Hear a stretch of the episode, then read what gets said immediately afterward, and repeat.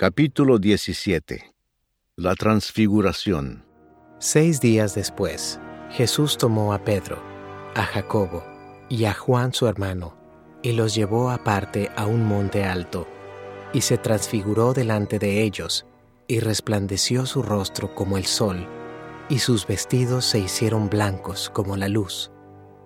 Y he aquí les aparecieron Moisés y Elías hablando con él.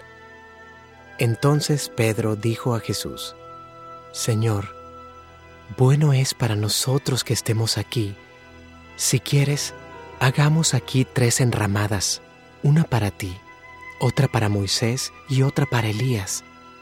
Mientras él aún hablaba, una nube de luz los cubrió. Y he aquí una voz desde la nube que decía, Este es mi Hijo amado, en quien tengo complacencia. A él oíd. Al oír esto los discípulos se postraron sobre sus rostros y tuvieron gran temor. Entonces Jesús se acercó y los tocó y dijo, Levantaos y no temáis. Y alzando ellos los ojos, a nadie vieron sino a Jesús solo. Cuando descendieron del monte, Jesús les mandó, diciendo, No digáis a nadie la visión hasta que el Hijo del Hombre resucite de los muertos. Entonces sus discípulos le preguntaron, diciendo, ¿Por qué pues dicen los escribas que es necesario que Elías venga primero? Respondiendo Jesús les dijo, A la verdad, Elías viene primero y restaurará todas las cosas. Mas os digo que Elías ya vino y no le conocieron, sino que hicieron con él todo lo que quisieron. Así también el Hijo del Hombre padecerá de ellos. Entonces los discípulos comprendieron que les había hablado de Juan el Bautista. Jesús sana a un muchacho lunático. Cuando llegaron al gentío, vino a él un hombre que se arrodilló delante de él, diciendo, Señor, ten misericordia de mi hijo, que es lunático y padece muchísimo, porque muchas veces cae en el fuego y muchas en el agua, y lo he traído a tus discípulos, pero no le han podido sanar. Respondiendo Jesús, dijo, Oh generación incrédula y perversa, ¿hasta cuándo he de estar con vosotros? ¿Hasta cuándo os he de soportar? Traédmelo acá. Y reprendió Jesús al demonio, el cual salió del muchacho, y éste quedó sano desde aquella hora.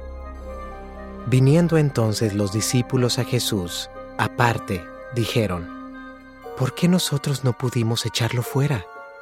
Jesús les dijo, Por vuestra poca fe, porque de cierto os digo que si tuviereis fe como un grano de mostaza, diréis a este monte, Pásate de aquí allá, y se pasará, y nada os será imposible. Pero este género no sale sino con oración y ayuno. Jesús anuncia otra vez su muerte. Estando ellos en Galilea, Jesús les dijo, El Hijo del Hombre será entregado en manos de hombres y le matarán. Mas al tercer día resucitará. y ellos se entristecieron en gran manera. Pago del impuesto del templo. Cuando llegaron a Capernaum, vinieron a Pedro los que cobraban las dos dracmas y le dijeron, ¿Vuestro maestro no paga las dos dracmas? Él dijo, Sí. Y al entrar él en casa, Jesús le habló primero, diciendo, ¿Qué te parece, Simón?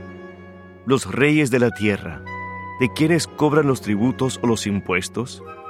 ¿De sus hijos o de los extraños? Pedro le respondió, de los extraños. Jesús le dijo, Luego los hijos están exentos. Sin embargo, para no ofenderles, ve al mar y echa el anzuelo, y el primer pez que saques, tómalo, y al abrirle la boca, hallarás un estatero. Tómalo y dáselo por mí y por ti.